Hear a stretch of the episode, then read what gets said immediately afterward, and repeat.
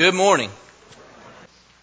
You know, when you think about the word hypocrisy, it is a word that we may associate with an audacious action that is done by a self-righteous person who condemns others for what he or she themselves do. I read the AP story and it was thick with irony. It uh, took place in Washington, Pennsylvania. It was about the arrest of two people who were a part of an organization locally known as the Stop the Violence Group. They were under arrest. And the arrest warrant in part read that they had beat up a former roommate with whom they had had a property dispute.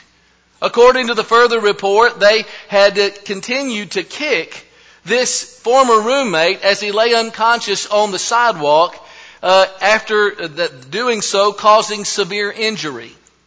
And the female defendant still had on the Stop the Violence t-shirt that she had been wearing the night before as she had led a march with regard to two recent local shootings. It's the environmentalist driving the gas guzzling SUV. It's the televangelist who is exposed for the extramarital affair. It's the peaceful protester who's just beat somebody up. It's also the speeding parent who rebukes his teenager for doing the very same thing. You know, we know we have plenty of examples all around us of individuals who are trying to tell others how they ought to live, but they themselves make little or no effort to do the very thing they want others to do. This lesson and this series of lessons are not designed to encourage those who are not trying to fight the struggles that we face in our lives. Who we have in mind are those who are just like the apostle Paul. And I hope if you have your Bibles open in Romans chapter 7 that you'll keep it there because we're going to look at that uh, text of scripture that we see in Romans chapter 7 verse 15 through 25. As we examine someone like the apostle Paul, so well known to us, and perhaps even we think of this text, but sometimes we don't think about this text as it relates to the apostle Paul in his own personal life. You know, sometimes I believe that we're real, real good in engaging in foyer talk.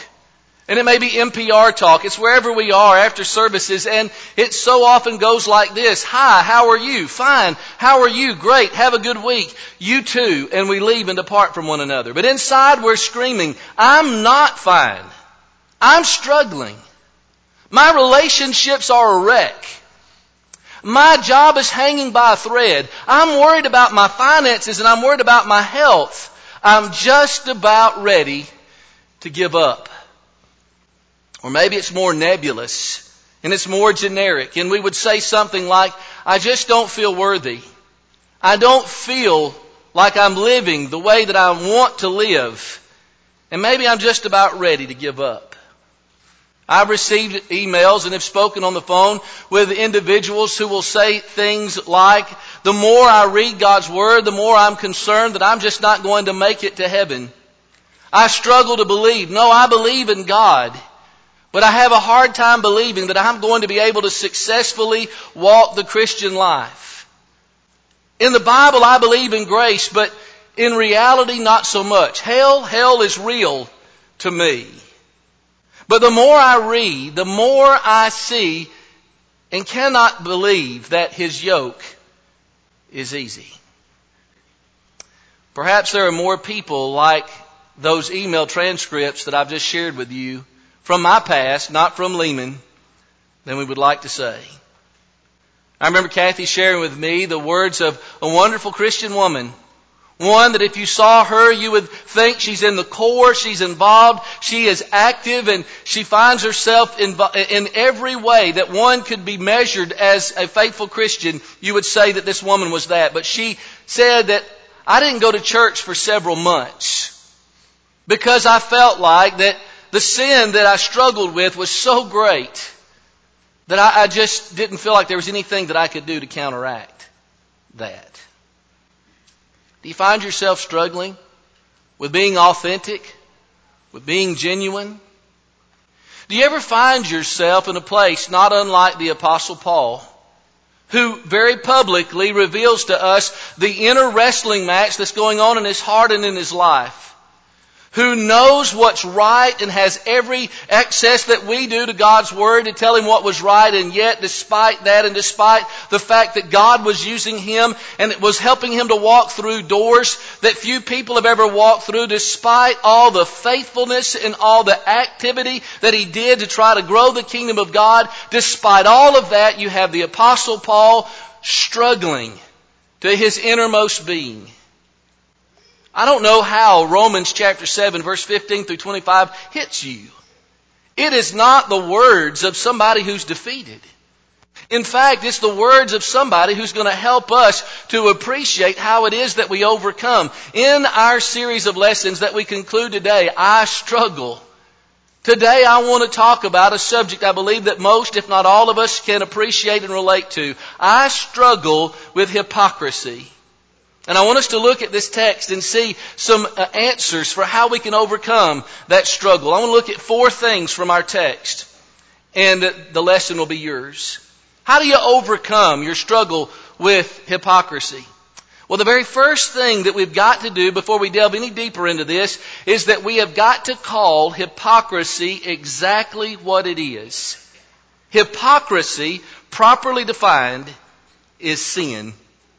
So that we don't misunderstand that, various New Testament writers are going to tell us about uh, hypocrisy, that which is truly that, so that we can see it and not want anything to do with it.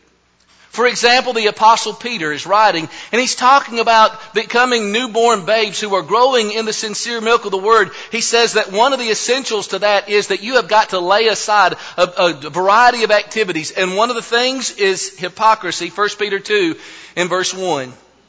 James is writing. And James is writing about the wisdom which is from above as opposed to the earthly wisdom that we so often come up with. And he says God's wisdom is a wisdom that is without hypocrisy. James chapter 3 and verse 17. He says, hey, how about the way you love one another in the church? It's to be without hypocrisy. Romans chapter 12 and verse 9. The apostle Paul says you want to know whether or not you're serving faithfully or if you're falling away from the faith. Do you practice hypocrisy? 1 Timothy chapter 4 verse 1 and 2. Jesus says a lot about hypocrisy. The religious leaders of the day, the Pharisees, he says they were guilty of it. And he says it in a lot of different ways, but in Matthew 23 and verse 28, he says something that would have shocked them and that would have appalled them. He says hypocrisy is the same thing as lawlessness. They were the defenders of the law but they were guilty of it. In fact, in Luke 12 and verse 1, Jesus says, Beware of the leaven, the yeast influence, the growing influence of the Pharisees, which is hypocrisy. Well, what is hypocrisy? Hypocrisy is when you state that you have one intention or that you have one purpose, but in reality you have a completely different purpose and intention and motivation altogether. It means pretense. It means to pretend. It means to show one thing, but in your heart and in your life, in some other way, it means that you're playing the actor on the stage. It's a character flaw and it hurts our spiritual influence. And the Bible tells us that it is possible for us to practice that as children of God or as those who would associate with the people of God. It can happen in a variety of ways. It, as one adheres to or is part of the church family life, hypocrisy can show itself. Hypocrisy can be that activity of someone who uh, behaves a certain way in order to win the affections of someone. It might be the activity of one who adheres to uh, the congregational setting in order to, uh, for financial reasons, to to gain clientele or to get a job from a member, or it could be more generic than that. That we want the admiration and appreciation of others for living the Christian life without having to actually live that. Matt Corby was a teenager in Perth, Australia. He ordered a, a foot long sub from Subway. And as he looked, I don't know what made him do it. Uh, I guess maybe he just wanted to test it out. He, he laid it down, he took his tape measure, and he measured the foot long sub, and it was 11 inches. And he took, put that picture on Facebook. And, uh, Subway actually responded to him, maybe because the picture went viral. And here's what they said in response to that. They said the name Footlong Sub is a registered trademark of Subway and it's not intended in any way to be a measurement of length. Now that may hit you about like a, a, a flat soft drink in a stale bag of chips. But do you ever project to be something while being something else? That's the hypocrisy that we need to call what it is. That it's sin. When we begin to examine what the apostle Paul is saying here, he's talking about this inner struggle of wanting to do what's right, but not doing it. And knowing what is wrong and wanting to avoid that, but not being able to, to crossing the line of commission, as we often say it, or omission, that it was a constant thing going on in his life. And, and so as he begins to lay that out for us, you'll, you'll see him saying some things about it. He, he calls it sin in verse 17. He says it's the evil present within me. Verse 21. It's the law of sin in my members. Verse 23. Now I want to say that to set up everything else that I'm going to say in my lesson. If you find yourself living two lives, if you live one way at the church building and another way away from it, if you act one way around the people of God and a, a, another way away from the people of God, listen, that's hypocrisy. And that needs to change. That does not need to persist in your life because it's hurting other people. It's causing you to be a stumbling block for them. Luke 17, 1 and 2. But uh, more personally to each of us, if that's us, it's going to cost us our souls. So we're not talking about that. The rest of this lesson and what the apostle Paul is talking about is somebody who is conscientiously striving to live in the way that's right, and yet despite those best efforts are coming face to face with their inadequacies as people who are trying to serve God. Do you struggle with that? Let's look at what the apostle Paul says. The second thing, if we're going to overcome our struggle with hypocrisy, is that we've got to confess the presence of hypocrisy. You know, the apostle Paul is going to say that. He is going to talk about how in verse 15 through 17 he finds himself there. He doesn't do the things that he should. He does the things he knows that he should not do. And it causes him to agonize on the inside. And so he, he lays it out there so that it can be contemplated. I'm appreciative of that. Let me tell you something as a preacher. I struggle with those same kind of feelings every time that I am to preach or to teach on marriage or on child rearing. Or if we're talking about uh, uh, speaking on some specific sin or Christian duty, I feel like the Apostle Paul, usually I know what's right. But I struggle with the fact that I don't always do that. And again, if, if that's a, a, the, the result of me living two lives, then that ought to drive me to godly sorrow and to change. 2 Corinthians chapter 7, verse 10 and verse 11. But if we're going to overcome that, we have got to confess that it's something that we deal with in our spiritual lives. But then third, to overcome this issue of, this struggle of hypocrisy, we have got to wage war against it. Now, what the apostle Paul is doing here is he's showing us how law and grace work together. Grace is the demonstration of unmerited favor. It's what God has given to us. The law that he's talking about here, the law of Moses, is so valuable because it gave him an awareness of sin. He said, I wouldn't know what sin was except that the law shows me that. And as Paul is giving appreciation for this law that raises the awareness of sin, he appreciates it. And, and so as he talks throughout this text, he says, I delight in that law. Verse 12. It tells me what's wrong and what's right. Verse 22. I delight in that law that's in the inner man. Verse 23. And yet as I appreciate the law, it shows me such a contrast. It shows me the perfect will of God and it shows my imperfection and my need of God. But he doesn't stop with that. He gives us in this context several tools that can help us in order that we might successfully wage war against hypocrisy. God's given us a toolbox full of tools. I want you to notice what they are as we walk through the text. How do you wage war against hypocrisy? First of all, you surround yourself with good examples. Now, I want you to note with me that the good example that we see right here in the text is the Apostle Paul. Now, he's writing this to the Jews and the Gentiles that are worshiping together there in Rome.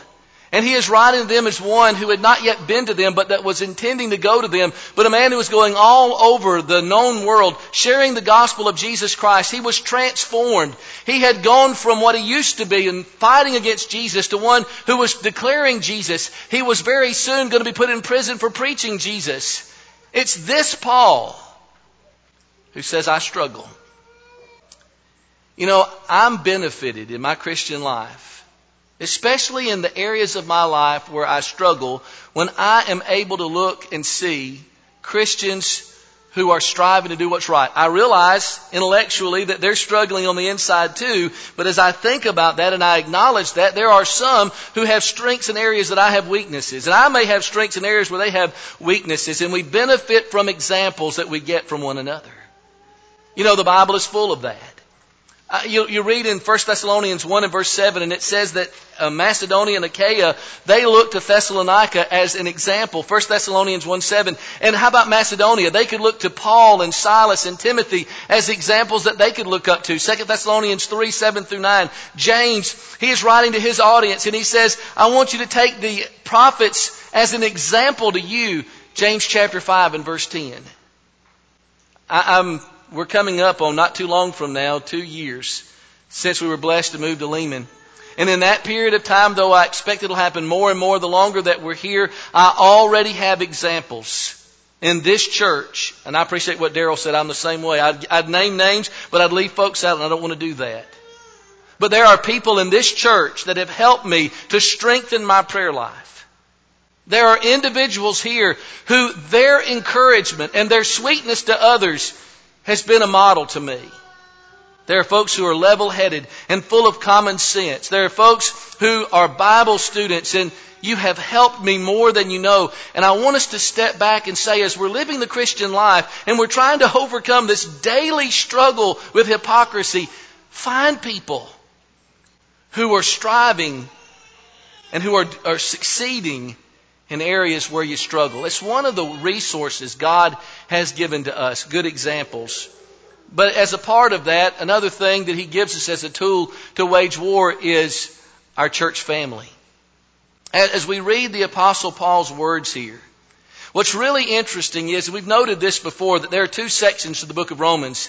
And where we're looking at right now is in the first section of Romans. It's the doctrinal section. He is uh, demonstrating to us how faith and grace and works all flow together.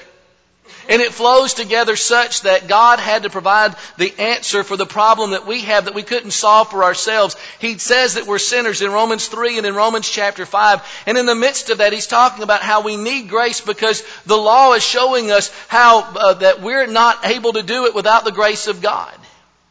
We're going to struggle at our best. But then he goes in chapter 12 through 16 in what we call the practical section, and he says, here's how all that plays out day by day in your spiritual lives. And what he shows us here is that we need one another. That we cannot isolate ourselves from each other. Sin loves the darkness and it hates the light. And as we are in our minds and as we're fighting the battle of our heart, we find ourselves magnifying the challenge that we face so that we'll write emails and we'll say things like we've just mentioned today. That people who are good Christians are declaring that. We need each other. And as you walk through what the apostle Paul says in Romans chapter 12, in Romans chapter 12 and verse 9 for an example, he says that we're to accept one another. Romans 12 and verse 10.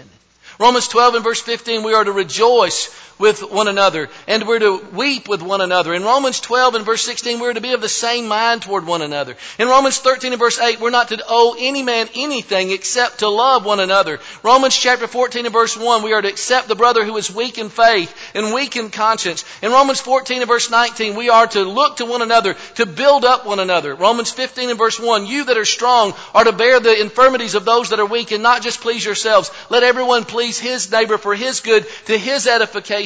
And that's just a sample. Read through Romans 12 through Romans 16. And what Paul is saying is don't isolate yourself. Don't fence yourself in in this personal battle and not make use of the resources that God has given you. You know, you think about the church. What is the church? It is the eternal purpose of God.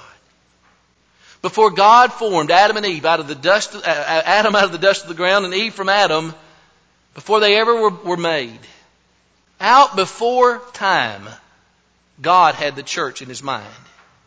And God does so much through the church. He's glorified, Ephesians 3.21. But one of the things that He does is He gives us community where we can lean on one another. You want to wage war and fight the battle with hypocrisy that's going on inside of you, it's going on inside of me, then look at your church family. But then also He tells us that to use your divine lifeline. The apostle Paul is demonstrating to us that because we can't fight the sin battle alone, we've got to deepen our relationship with God.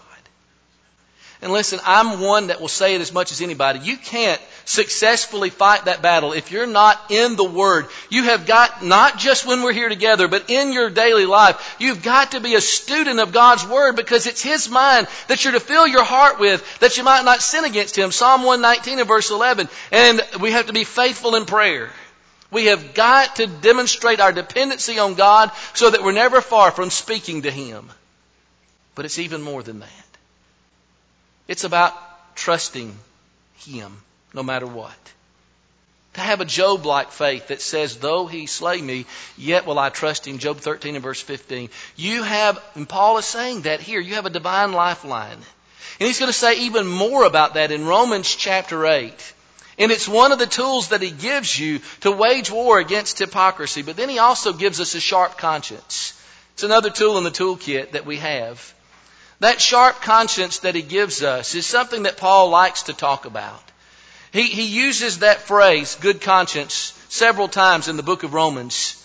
He, he says it in Romans 2.15. He says it in Romans chapter 9 and verse 1 and in Romans chapter 13 and verse 5. He's emphasizing how vital it is for us to keep our sensitivity of right and wrong very clear. It's what he's doing right here. He's well aware that he's not doing what he should and that he's doing the things he shouldn't do. You know, doctors tell us that one of the phenomena that is unique to human beings is that increased blood flow that occurs in the body, especially in the face, that in the right stimuli causes us to blush. But we understand that that can be lost, don't we? In Jeremiah's day, he says that they had been in sin for so long and to such a degree, Jeremiah chapter 8 and verse 12, that they had lost their ability to blush. And they had found themselves in a circumstance to where they could excuse their sin. You know, in raising our boys, they, they fell into something that I think is pretty common. You and I could confess to the same thing, but I remember when they were growing up, who left the front door open who ate the last piece of cake? Who left the milk out overnight? The answer was predictable. Not me.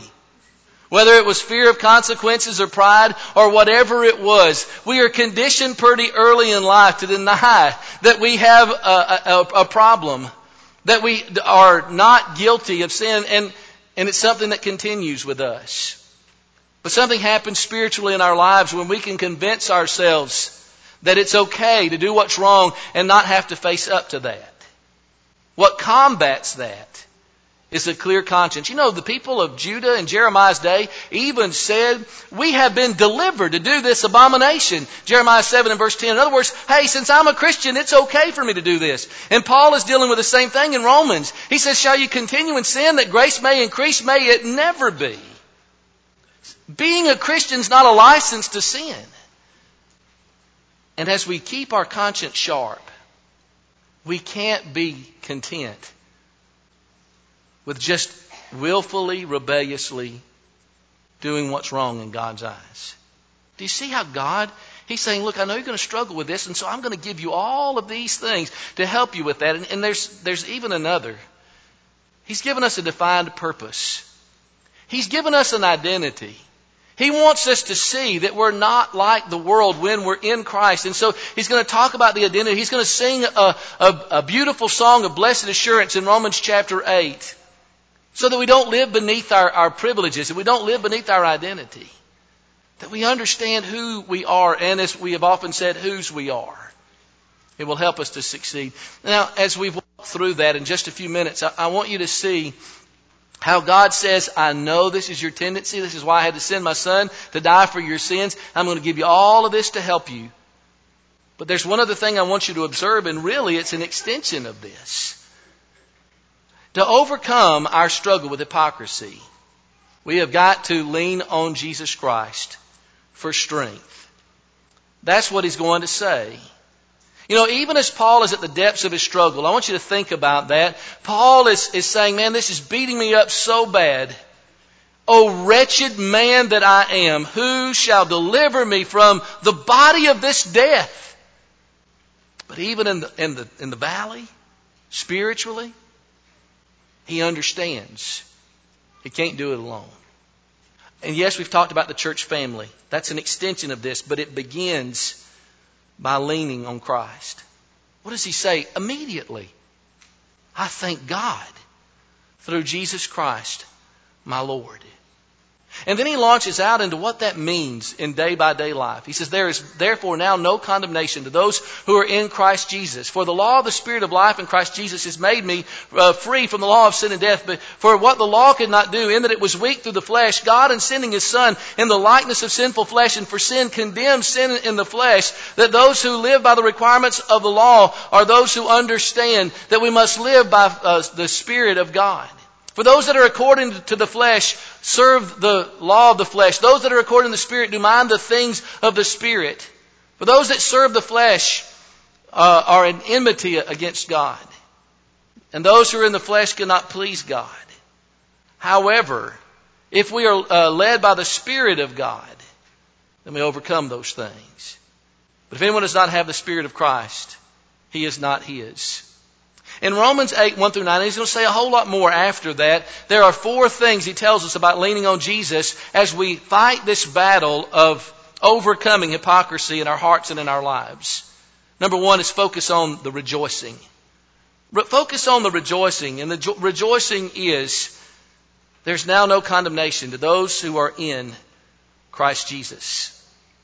Again, that's not a license to sin, but it's a reminder and the devil and the world would like us to think that we're defeated and that we can't overcome, but we are overcomers through Jesus Christ, our Lord. And the reason is that the law of the Spirit of life in Christ Jesus has made me free from the law of sin and death. The hamster wheel of hypocrisy is a miserable ride for everybody who's stuck on it. The child of God doesn't have to be stuck on it. Because the law, the Spirit, the law of the Spirit of life in Christ Jesus has made me free from the law of sin and death. The remedy. The remedy is in verse 3. What the, law, what the law could not do, the law of Moses, in that it was weak through the flesh. In other words, as people, we can't perfectly obey God's law. God, in sending His Son in the likeness of sinful flesh and for sin, condemned sin in the flesh. Or as Paul would put it in 2 Corinthians 5.21, God made Him to be sin for us, who knew no sin, that we might be made the righteousness of God in Him. You know what He's saying? You need to live faithfully, but at your best, striving your hardest, you're still going to fall short. You need Christ. Now, there's the responsibility. There's two ways to live life according to your flesh or according to the Spirit of God.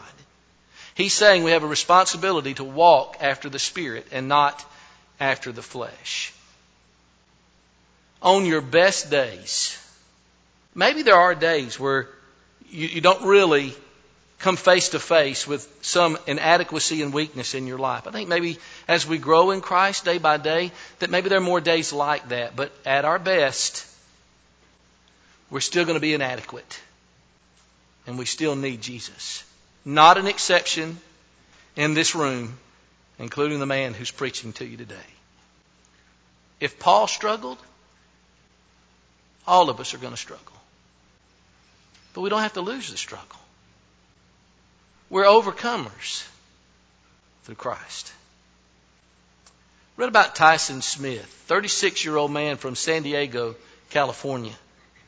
Tyson Smith had a weak old heart and it was about ready to give out. But in fact, it was, it was so serious, his condition, that they couldn't do a traditional heart transplant. There's a procedure, I can't give you the name of it, it's a big, long technical term, but it's been tried a few times in history. The last one that we know of was tried, or that was successful, was with Tyson Smith. You know what they did? They put the new heart in alongside of the old weak heart. I, looked everywhere. You could look too. Maybe you find it. You're better at searching Google than I am. But I can't figure out what happened to him. He did live for a while after that. I know this. He wouldn't have lived without the new heart. As we live the Christian life, it's a process. Now there's an event. There's an event that changes our condition. And that event is when we respond to God's grace in the faith that Paul talks about in Romans chapter 1. That's at the heart of the purpose of the epistle to the Romans. Let me ask you, do you believe what Paul says that we must believe? Do you believe that Jesus is the Christ, the Son of the living God? And more than that, do you believe that He's the answer to your sin problem? Do you believe that as you live life trying to walk in His footsteps, that He has the power to save? And as we look at that grace, we understand that it demands a change. That change is broadly called repentance. It's a change that begins right here and that it shows itself in your life. And do you feel so convicted about that that you would confess that Jesus is the Son of God before others? And do you want to get access to the benefits of that grace, the very thing that we're talking about today, so much that you'll do simply not what man says, but what God's Word says to do. From the first time Jesus was preached, throughout the New Testament, people who believed in Jesus as the Son of God, who repented of sins, confessed Him, and were baptized, were united with Him in His death, and were raised to walk in a new way of life. Their sins forgiven. That's the act that changes the condition. But it's a process. You and I are in the middle of that process. There are people here who've lived, in, lived seven, eight, nine decades. And if we get past the four year talk with them and have a real conversation, they're going to tell you that they understand exactly what Paul is talking about because the battle's still going. But this is not a defeatist sermon because it wasn't a defeatist paragraph of Scripture. Paul uses action words 19 times do, doing, and practice. But he also uses personal pronouns 24 times to say, I get it, I understand the part I have to play. The part I have to play is to not be content with sin in my life and to want to do what's right. Let me tell you, if that's where you are, if you are not content serving sin, and if you really, really, really are trying to live in a way that's right as a Christian, then you're overcoming. If our Lord comes back today, or you were to die today, and that's you, you should have the confidence that when you wake up on the other side of time, that you're going to be on our Lord's right hand. That's the people of 1 John 5 and verse 13, the people who are walking in the light. I preached that sermon to encourage you, if that's where you are. Don't beat yourself up and let the devil use that to keep you from being faithful to him. But I also preach it if I'm talking to somebody who is not really fighting the battle. You're somebody else when you're not here.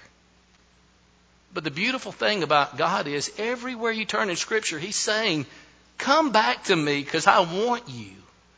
No matter where you've been, just come to me and I'll forgive you. He waits for you if that's you this morning and you know you need to make a change. You need to be restored to Him. He longs and He waits for you like the prodigal son's father did in Luke 15. If it's your invitation, won't you come right now as we stand and sing?